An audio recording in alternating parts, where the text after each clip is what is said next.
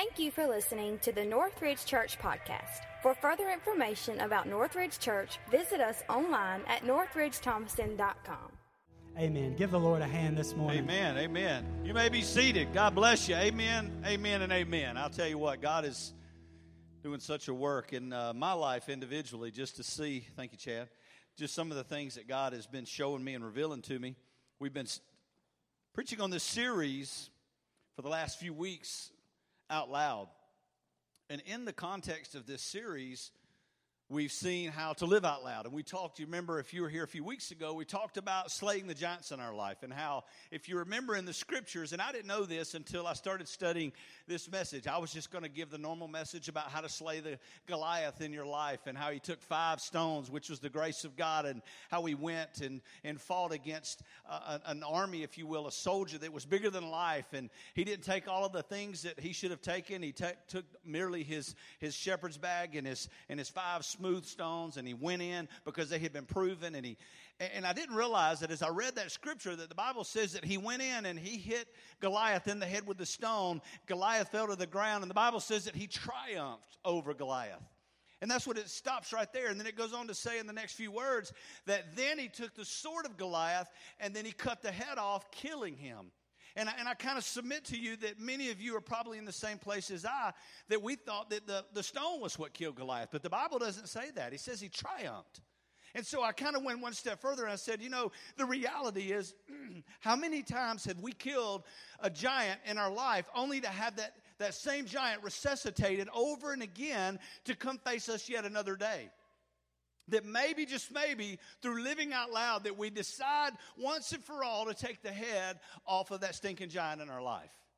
That we behead it so that another day it can't come back and show its ugly face. That maybe we just threw the stone. Maybe we went by the grace of God. Maybe we even triumphed. But did we truly conquer the giant in our life? Because here's the reality, and your life is probably a lot like mine. If we don't cut the head off of that thing, then we find ourselves in this vicious cycle, living the same things over and over and over and again. So cut the head off the giants in your life. Be done with it once and for all. Secondly, we talked about loving out loud. Not only do we want to live out loud, we want to love out loud. In fact, if you go through scripture, you will find that same consistent theme all throughout the gospels. For God so loved, that definite article so changes everything. That God didn't just love us, but he so loved us. How much? That he sent his only begotten son. That whosoever shall believe in him shall never perish but have eternal life. And we throw that around like some simple verse, some Bible verse that is for children when it's the power unto God unto salvation. And then we went one step further and said, in the, in, in the, in the words of, of John, the, the gospel writer, he goes on to say, You know, the way people will know that you're my disciples, Jesus talking, is based on how you love one another. Not your church attendance, not the way you sing, not the way you preach, not if you can build a megachurch. None of that stuff was even in the second, third, fourth, or even fifth in line. It was predicated on our love one for the other. Jesus says, As I have loved you, so ought you to love one another. We're to replicate that love. Why? Because when we become the love of Christ outflowing through our life, then and only then can we truly change the world. Let me tell you something. Anybody can love somebody who can do something great for them. But can you love somebody who is unlovable? You ever seen somebody like that in your life? Don't look at your neighbor. But to love somebody who's unlovable, to love somebody, watch this, who cannot love you back, that's the love of Christ. I shared with you at the end of that that even in the last days and hours of Adolf Hitler's life, having killed some six million Jews, that if in that bunker, wherever he might have died, if he would have repented and invited Jesus into his heart, the love of God would have covered even the multitude of Adolf Hitler's sins. That's the love of my Savior. And then today I want to talk to you about leading, leading out loud. If you have your Bibles, don't you turn with me to Matthew chapter 7. Matthew chapter 7, Matthew's gospel, of course, speaks of Jesus coming at the angle of the lion or the kingship. In Matthew chapter 1, of course, he begins to give the lineage of Christ, showing five women, the first four of women of ill repute, women of, uh, of difficulties, women who came from just terrible places, products of incest, women who were prostitutes, and so forth and so on, women who were fraudulent in their actions, only to finish with the last lady who found favor in the sight of the Lord, Mary to show once again the grace of God. It was the grace of God that brought Jesus from the root of David, and Matthew's gospel declares that in the first chapter. And then Matthew chapter 7, we get into this teaching of, of, of judging or not judging one another. I, I know we're real quick to say, you know, especially when we're doing something wrong, hey, don't judge me. Me, you know. But see, the re- reality is, is we as children of God are to try every spirit. We are to decide. Watch this, mom and dad, where we should and should not allow our children to go. You can call it what you will. You can call it judging your friend. You can call it judging your children's friend. But the reality is, is I get but one shot to raise up my child in the nurture and the admonition of the Lord. I want to do it right according to the Word of God. I'm not really concerned about what other people think. I'm not living a popularity contest. What I'm living is one shot, one chance to be the husband God has called me to be, to be the father, to be the pastor. I'm putting it all on the table. I got, I love what our pastor, uh, Pastor David says. There's no plan B. You're plan A, and there are no other options. You're it. Bless you. I, I thought he was saying praise the Lord a minute ago. I started preaching harder. He was sneezing. Then in Matthew chapter 7, he goes on below that and he talks about uh, walking in, in, a prayer life and having a proper prayer life. And then he goes into speaking about a narrow gate. That there's a narrow way, that few will find the path to Christ. But then there's a broad way, and many will enter therein. And then he gets down into the verses of chapter 7 and verse 24. And I'm going to read them in just a moment. Before I do, I want to give you a preface. I want to give you an easier understanding today of this idea of leading out loud.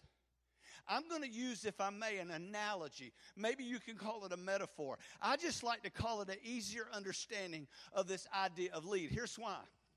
Because if I were to survey this group today and say, How many of you consider yourself to be a leader? Many of you would not raise your hand, when in fact, every single one of you, under the sound of my voice in this room or watching by podcast, you are indeed a leader.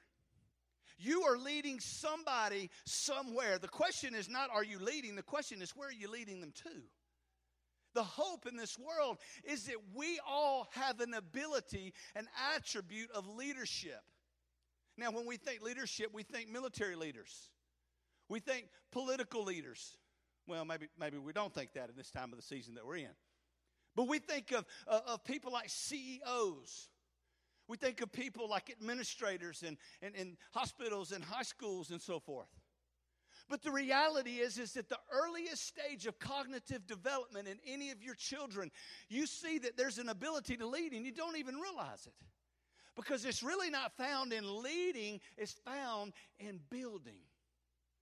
We are made in the likeness and the image of a holy God who, from the very onset of Genesis chapter 1, the Bible says, In the beginning, God what? Say it with me created. See, God has been building since the onset of, of history and humanity. He said, Let there be a light, and at 186,000 miles a second, light proceeded out of the mouth of God and he was building a earth. He was building an expanse from the top and one from below, and he was separating things. He was building trees. He was building humanity. He went on to build temples, and in man, he told him to build a temple, to build a wall around the temple. And we see at the earliest phases of even you and I, our children, we take little blocks. Even my grandson, as young as maybe a year old, he would take little blocks and begin to build things because we're made in the image and the likeness of God. And see, the reality is, is when we build in people, we're really just leading them. We're building in relationships. We're really leading them. What I'm hope to be doing today is the edifying of the saints, is building you up. I'm really just leading you, having been led by the Holy Spirit, who's building me up even as I preach here today, feeling really sick. Y'all pray for me. My throat, everything's kind of crazy. But you guess what? I thank God today that I'm not here upon my own power, my own volition, but I'm here today based on the power that lives in me that's greater than anything this world can throw at me. Amen. That's my little caveat for I'm sick. Y'all pray for me. We're building things. So today, when I talk to you about building, I'm really talking to you about leading, and I want you to really get your head around this idea of building things. Let me show you where I'm going today. Matthew chapter 7, verses 24 through 27. I'm going to read these verses. I think we're going to throw them up. Sermon today is entitled Leading Out Loud. Listen to what he says. After talking about judging and not judging and talking about prayer and talking about the narrow way, then he gets to verse 24 and he says this Therefore, whosoever hears the sayings of mine and does them, I will liken unto him a wise man who built his house upon a rock. Everybody say rock. And the rain descended, and the floods came, and the winds blew and beat upon the house, but it fell not, because it was founded upon a rock. Watch what he says in the next verse. And everyone that hears these sayings of mine and does them not shall be likened to a foolish man. So you see, the wise man builds his house upon a rock, and a foolish man, watch what he does. It says that then there's a foolish man who actually took and did not, he, he heard, but he did not do them. And what did he do? He built his house upon sand. Everybody say sand. And the rain descended and the floods came and the winds blew and beat upon the house and fell. Great was the fall of it. Let me, let me say this to you real quickly that when we build things, know that there's an enemy out there seeking to tear down everything you're building. See, you go buy a house, but you build a home. You get married, but you build a marriage. You, you have a child, but you build a child who's going to grow up to be an adult, is going to live according to the precepts of God. It's all about building, and in fact, it's really about leading. But I submit to you this morning that the reality is until we build our framework, our foundation, our point of reference on the rock of Jesus Christ, then everything we build is to no avail. It's going to fall. In fact, if I could give you five real quick building blocks. Number one, about leading out loud is I have to build my relationship with Jesus. Sounds elementary, I get it. But the reality is, until I have built my life on the rock of Jesus Christ, this word, Jesus and Him crucified and resurrected, seated at the right hand of the Father, giving me wisdom and guidance and comfort through the person of the Holy Spirit. Have you ever wondered why Jesus said, It was expedient that I leave you? It's necessary that I walk away from you, Jesus said, speaking about going to the cross and going to the Father. Did you ever wonder why he said this? He said, And if I go, I will send another one in my place, and he shall be called the Comforter. Have you ever wondered why there was a need for a comforter? I'll tell you why. I got the answer. It's, it's going to blow your mind. Because God is calling you and I to dream so big that we step out of our comfort zones that if God doesn't show up, we're going to fail. Everything we build has to be built on the premise and the ideal that it is built upon the rock of Jesus Christ, the rock of our salvation, that if it's built upon that, it cannot, it will not fall. But if it's built on sand and the storm's coming, how many of you know the storms are coming? An old guy said one time, Billy Sunday, preacher of the old, old great days of old, he said, You know what? Every one of you in three places. You're either entering into a storm, coming out of a storm, or you're right in the middle of a storm. Can I get a witness this morning?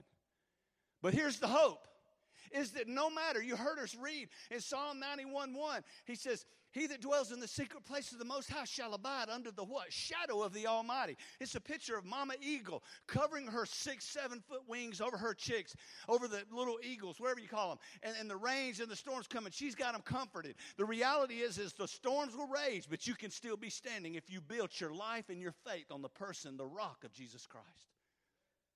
But watch this. The first thing I have to do is I have to build my relationship with Jesus in order to effectively lead anyone, which you're going to see behind this, to the person of Christ. I first have to make sure that I've chosen the right point of reference. The Bible refers to it as a cornerstone. Look what he says in Psalm 118 and 22. The stone which the builders refused is become the head of the stone, which is the corner or the cornerstone. If you know anything about building, you realize that in, in, even today, but more so in that time, they would have had one stone that would have been the corner block, the cornerstone. That's where they would have put the inscription of the date that the, that the actual building was erected.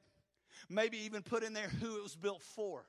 And off of that cornerstone determined the angle, it determined the offset, it determined the level, everything, the dimensions, the outer dimension of it was set off of that one cornerstone. But the Bible says something profound in Psalm 118 that the builders rejected it. See, think about it, if you will, for me for a moment at this day and time. This day and time, and we're getting ready to build up on the mountain, getting ready to build our building, and I've heard this over and over again ever since we acquired that land. Man, you don't realize how many rocks are up there on that property. And I've heard people say, man, they broke drill bits. Well, let me say it how they're telling. They'd come out there with a chaw of tobacco in their mouth. They go, they broke drill bits every time I come up here. That's what they tell me. And I went, Praise God, we got a rock, and I want to build the church on a rock.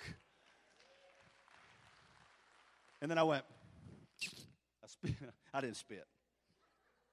I wanted to. But see, here's the, here's the thing your conviction is built out of the point of reference as to how you see Christ in your own life. Your, your conviction determines the path of your influence.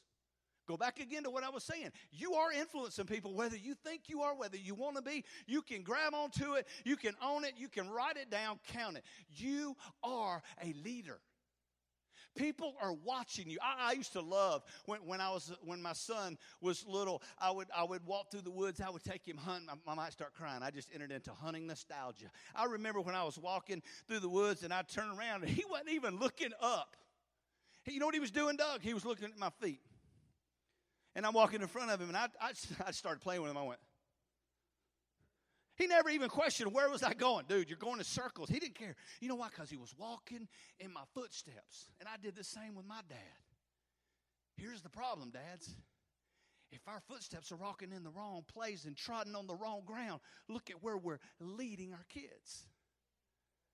Let me, let me say it this way. In Galatians chapter 5, don't turn there, just check it out.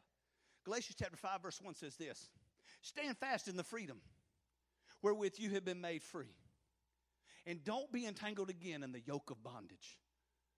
That sets the stage to everything that comes after that in Matthew chapter 5. Having grabbed onto that truth, watch what happens in verse 19 and 23. When you follow the desires of your sinful nature, the results are very clear. Watch this. Here's what happens when you follow the wrong cornerstone. Go back to what I said with building. If the cornerstone is wrong, every single angle, every single dimension, every single offset, everything, the balance, everything is messed up because you're building it based upon that one corner. And if I get that wrong, then here's what I do I begin to follow my flesh, and watch what happens. The results are very clear sexual immorality, impurity, justful pleasure, uh, lustful, a little justful pleasure, a little fold in my paper, my bad. yeah, uh, Preacher Mark, we want to know all about that justful pleasures. Will you preach on that? um, put my eyes on. Idolatry, sorcery, hostility. By the way, do you know the greatest level of sorcery? This is just a little extra, won't cost you anything. Do you know what the greatest level of sorcery in our lives today? You know what it's called? It starts with an M. It's manipulation. The greatest level of sorcery that I have seen in our culture today is manipulation. Not part of the sermon, just thought you might want to know that. Watch this quarreling, jealousy, outbursts of anger, self. If any of these are hitting you, you're walking in the sinful nature. Selfish ambition, dissension, division, envy, drunkenness, wild parties, and other sins like these. Let me tell you again, Paul said to the church at Galatia, as I have before, that anyone living this sort of life will not inherit the kingdom of heaven. Period. Doesn't mean that if I take a misstep and I get angry, or I take a misstep and I do something that has to do with envy, and I take a mis- no. 1 John 1 9 says, If I confess my sin, he's faithful and he's just to forgive me my sins and to cleanse me of all, A-W-A-L, all unrighteousness. This is talking about a person who would consistently walk in a life completely contrary to what I'm about to read to you in the last of this. But the Holy Spirit produces this kind of fruit in our lives love, joy, peace, patience, kindness, goodness, faithfulness, gentleness, and self control. And I love this. And there is no law against these things. That means that by that, I'm measured out by a level of grace, unmerited favor. Being a Christian does not have to be and should not be a level of drudgery. It, that's thank you. If you got up this morning and you drug yourself to church, you know, here's what I'll say. Bless God. I don't care how you got here. I'm glad you're here but for the child of the Most High God, living under the measure of His, I don't deserve one thing good that God has given me. Nothing. And can I tell you something? It wasn't until I started reading this book that I realized how much I didn't know about pastoring, how much I didn't know about being a friend, how much I didn't know about being a husband, how much I didn't know about being a, a leader of Rush, or how much. In, in fact, when I read this book, it makes me realize how small that I really am. But the first hope is that I got to build my relationship with Christ. Why? Because, secondly, then I can build my family. The first order of business of any man, woman, boy, girl is that in your own home. Build the family. Isn't it interesting? that right after God created all these things, He said, It's good, it's good, it's good. And then He looked out among man. He said, It's not good that man would be alone. He said, There is no suitable helper. So he made woman and he brought woman to man. A man said, This is now bone of my bone and flesh of my flesh. So therefore shall a man leave his mother and father and cleave unto his wife, and that shall be what? One flesh. To build my family, husbands, I know I went there last week. I'm going there again this week. And every week that God gives me the unction to do so, I'm going to say this. You want your marriage to be great? It hinges on, it starts with, it consists in, and it's founded in you loving your wife as Christ loved the church, period. Everything else outflows from that love. I can prove that to you. Why do you submit to God today? Why do you come to church? Why do you give of your tithe and your offering? Why do you serve? Why do you go on the mission field? Why do you do? I'll tell you why. Because He first loved you.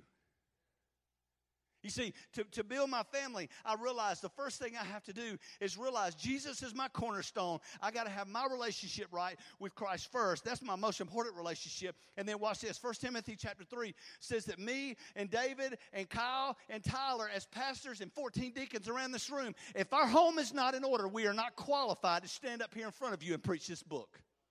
Period. You paint it up, you can marinate it in all the grace you want to, but the reality is, if I cannot lead my own home, I'm not qualified to lead anybody of believers. And see, here's the thing if I want to build my family, guess what I got to do? The greatest thing, Scott, that I can ever show my family is to love my wife the way Christ loved the church. Do you know why? Because my little girl used to sit there and watch me love her mama that way and, and see me love her the way she deserved to be. Not early in our marriage, but later in our marriage, I started to love her the way she deserved to be loved. And you know what it did? It didn't matter what she did. It didn't matter what she didn't do. It didn't matter what she how she responded. He says, "Love her the way Christ loved me." Let me tell you how he loved me. He loved me when I was unlovable. He loved me when I was running from him. He loved me when I was cursing him. He loved me when he was the last thing on my list. Amen. He loved me when I was a picture of the Roman soldiers nailing his hands and his feet into the cross. He loved me so much that even on those seven things that he said on the cross, Father, forgive them for they know not what they do. When I love my wife that way, my little girl will seek out and find a man who will love her the way Christ loved the church. Daddies, you want to instill in your princess in your home, your little girl who is a prize to be won by some lucky well rewarded fella who's going to love her and honor her and treat her the way you have treated her. I was sharing with a couple the other day that I was doing some premarital counseling with, and I was talking about she was going to drop her dad's last name. And I said, That's a big deal. Man, she started tearing up. And I said, Well, you hadn't thought about that, have you? She said, Well, I'm a daddy's girl. I said, I know. I said, You are to leave your mother and father and cleave unto your husband. And, and, man, just this whole world came upon her, and she she was crying. I mean, it was really, I mean, like fountain of tears. And all of a sudden, she realized. I said, "But can I tell you something?" I said, "I know your dad well enough to know this. Your dad believes that this guy you're marrying is going to love you and treat you with the greatest amount of respect. Man, she just swelled up and she realized that her dad had endorsed that. Why else do you think, ladies, that when, when I'm doing a wedding or another pastor's doing a wedding, we don't just say, who gives this woman to be married to this man just because it's a part of some, some ritual? No, no, no. It is a privilege for a man of God, a father, to give his daughter to a man who's going to love her and honor her in sickness and health and take care of her and buy her the things that dad don't have to buy her anymore, that kind of stuff, you know. The reality is that I love looking at these men sometimes. They come down, these old burly guys, and, you know, they walk into the marriage rehearsal and everything's cool, everything's clicking, and then I, I come down to do the rehearsal and I get him down front and I say, Who gives this woman to be married to this man? He goes, Her mama. See, because it's a big thing to raise and to build a family. We're building them up. We're building up a family. And can I say this? If you're not building your family, it's not going to sit well, but let it marinate in your spirit. Then you're tearing it down. If you're not building your family, you are tearing the family down. You part of the solution or you part of the what? You're part of the problem. Build the family. Secondly, third, real, real quick, we need to build our friendships. Band, you guys can come on back up. Building my friendships. Can I say this? This is not this is not in my notes, but I feel like somebody needs this. Be careful who you allow into your inner circle of friendships. People will crush you. People will get in your world just to damage you. Don't look, don't look at me like that. You know that that's true. Can, can I say this? I've heard this ever since I was, all, the time I've been a pastor, I've heard this. Mark, I would come to your church, but it's just a bunch of cliques. Okay. There's cliques in every church. That's not a church problem, that's a people issue. I don't care where you go. And what does that really mean? That just means sometimes we gravitate towards people that are easier, that you have a connection with. Now, when a clique becomes a problem, hear me, church, is when we don't let anybody else in. Then it's a problem. Then you become a stumbling block. But can I say something to you? Jesus had, a clique. They were called disciples. He didn't walk by every man he passed and said, Hey, follow me. I'm going to make you a follower of me. He didn't. He chose 12 men. And guess what? Within that 12, he had three who called his inner circle. Can you imagine what that must have looked like in the Garden of Gethsemane? He took all these guys and he said, Sit you here and pray. And then he took Peter, James, and John. He said, Come a little further with me. And you sit here. They went up the Mount of Transfiguration. They got to see things and know things and hear things. Jesus was setting a model. Hear me, church. Jesus was setting a model in the building of friendships that there are some people you don't need to let in here there's very few men, and I don't mean this to sound condescending. There are very few men that I will open up and tell my world to. Very few. And they are coming fewer as I get older. Amen, men?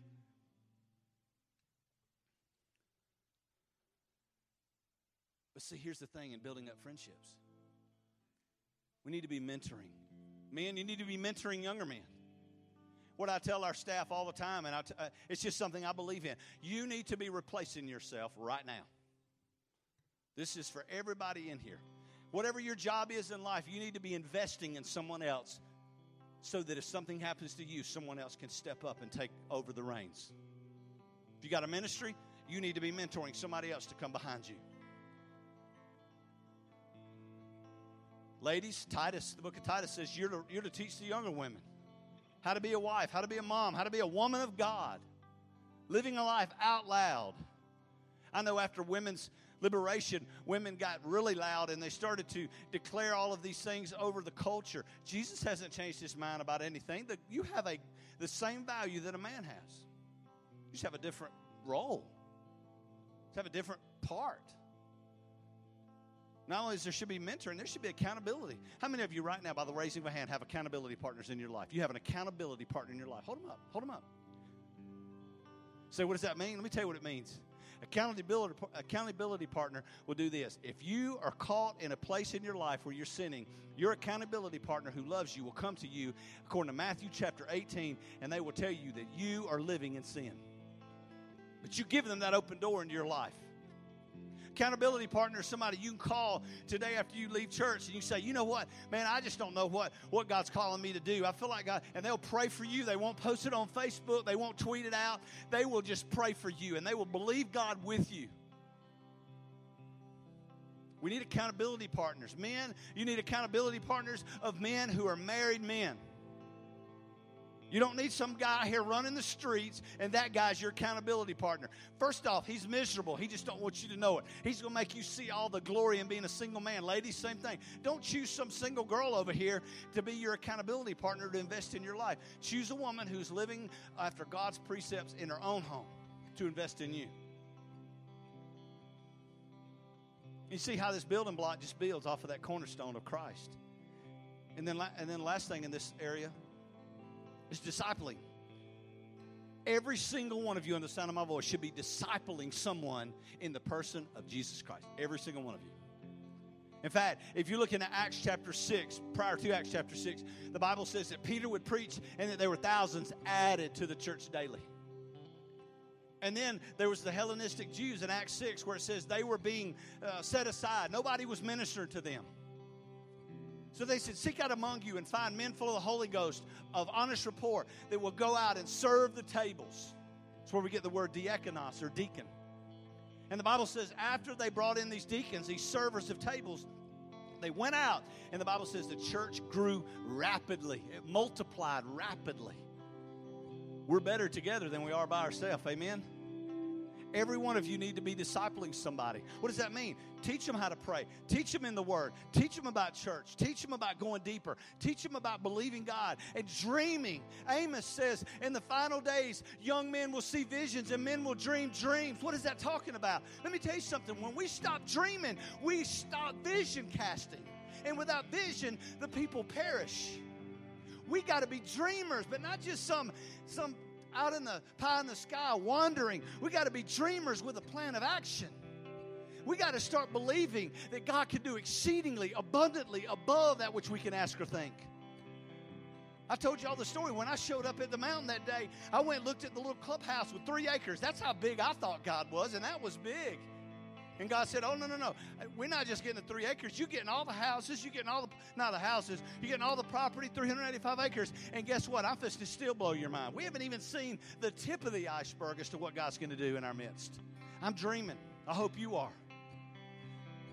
And then finally, not only building friendships, we need to build the church. We need to build the local church. Why? I'm glad you asked. Somewhere around Matthew chapter 16, Jesus is in Caesarea Philippi. He's standing at the mouth of this big, huge opening. I've actually seen it in, in, in, in, you know pictures, and it's about as big as this wall. And they used to cast a lot of false prophets and false teachings used to cast people into that place. It was called the gates of hell. And they would they would kill babies and they would throw them into this pit. And Jesus stood at the mouth of this opening one day, and he said, "Who do people say that I am?" Some say you're Elijah. Some say you're Jeremiah. Some say you're John the Baptist. Who, Peter, do you say that I am? See, it goes now to personal. Who do you say that I am? Thou art the Christ, the Son of the living God. He said, Peter, this has not given, been given you by flesh. This has been given it by you to you by God. And upon this rock, Peter, I will build my church. And he pointed and the gates of Hades, the gates of hell, will not prevail against it. Do you know everything I just told you about can be torn down except the church is the one thing that will not, cannot, shall not fall? Oh, yeah, local churches can fall. When we as pastors get our hand in it and start doing stupid things, the church can fall, can it, church? It can fall. I've seen it before. But if we get on this book and we realize this is the only hope we got, this is the word that he holds above his own name, that there is no good in Mark, there's no good in you. The only good is Christ in me, crucified, resurrected, seated at the right hand, speaking through the Holy Spirit, then it cannot, will not, shall not fall. The gates of hell will not prevail against it. See, that's the one thing we want to build. Build the local church. The church is what Jesus died for. He didn't die for 10th Avenue North concert. He didn't die for Rush Weekend. He didn't die for all these other parachurch organizations. Those are merely tools that we use to get people to the church. Jesus died for the local church. And then the last thing, and I want you to grab onto this today. You need to be building a legacy. I'm not talking about a popularity show. I'm not talking about a name for yourself. A legacy. This simply says this that once I invest in myself and I teach my flesh how to how to walk away and succumb over to the Spirit and let the Spirit guide me, that I may fulfill those nine fruit of the Spirit. And that when I build into my family, I can be the husband God called me to be, the father God called me to be, the son, the pastor, the brother, the friend. And that then and only then I can build into my friendships and to my circle of influence. Being careful who I allow into that private place that only is for me and God. And then, fourthly, I can build into the church and I can see the local church, not just Northridge, but my heart, my hope is that these little lines we've drawn in the sand, somebody will come along and erase them, and we can just step over and say, We're just one church, man. We're just trying to figure it out. We're trying to win people for Christ. Because when the church is arguing, we look stupid and we look divided in the face of the enemy. Because the enemy today is not divided, he's united, he is together. There's nothing in the world slowing down the forward motion of the enemy. Can I tell you something? But when the church is built upon not Peter, the little rock, but upon his declaration that thou art the Christ, the Son of the living God. When we build the church upon that and upon this book, the gates of hell will not prevail against it. And we can rise up and we can be counted and we can make a difference because you're the church. You're what Jesus died for. We're better together than we are by ourselves. Let's build a legacy. What is a legacy? We need to leave this place better than when we found it. Build something that's going to outlive you. Build something that when you die, that when you close your eyes, that you can say, I invested in my son, and he's going to be a good man.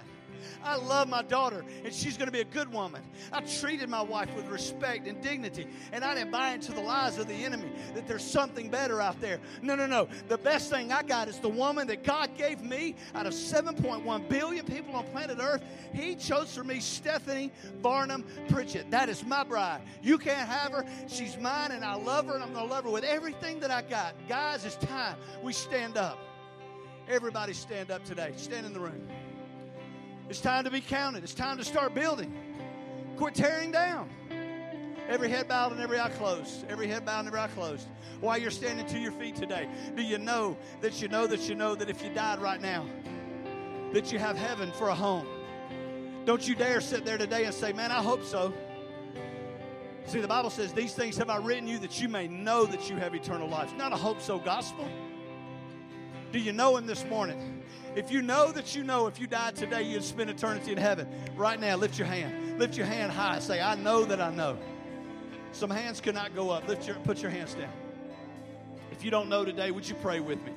Right here, right now. Pray this prayer, something like this. By His measure of grace, through your faith in Him. I'm just a messenger today. Pray something like this. Say, Father in heaven, I'm a sinner. And I believe in Jesus. And I want to ask Jesus to come into my heart. Forgive me of all my sin. Make it personal today. Don't just recite some words. Say, Dear Jesus, save me. Be the Lord of my life. Help me to live for you until the day you call me home. Every head bowed and every eye closed. If you prayed today and asked Christ into your heart, I just want to pray for you. Right now, lift your hand, lift it up high. I prayed, and God bless you, ma'am. God bless you, ma'am. Anyone else? And you, sir? Anyone else? Prayed. God bless you, sir. And anyone else? I prayed. I see six or so hands already gone up. Anybody else say, I prayed and I asked Jesus in my heart. How about the rest of you? Is it time to build something? Is it time to dream again? Is it time to put down the petty differences and stand up and be counted and get in there and start doing something for the glory of God? If that's you today and God spoke to your heart right now, lift your hand up. Lift it up high. Say, Yeah, I heard him today. I heard his voice. Hands are going up all over the room. Here's what I'm going to do. Y'all look this way. I'm going to stand right here. I'm going to stand right here. Pastor David's, oh, he's playing. Chad's over there. Ben's over here. Tommy, come on down. Here's what I want you to do. If God spoke to your heart today, the doors of our church are open. If you'd like to be a part of Northridge, come and be a part of what God's doing. If you just want to come shake our hand today and say, hey, God spoke to me, that's it. Or if you got some prayer need. But don't stand there. Be counted today. If God spoke to your heart, y'all come.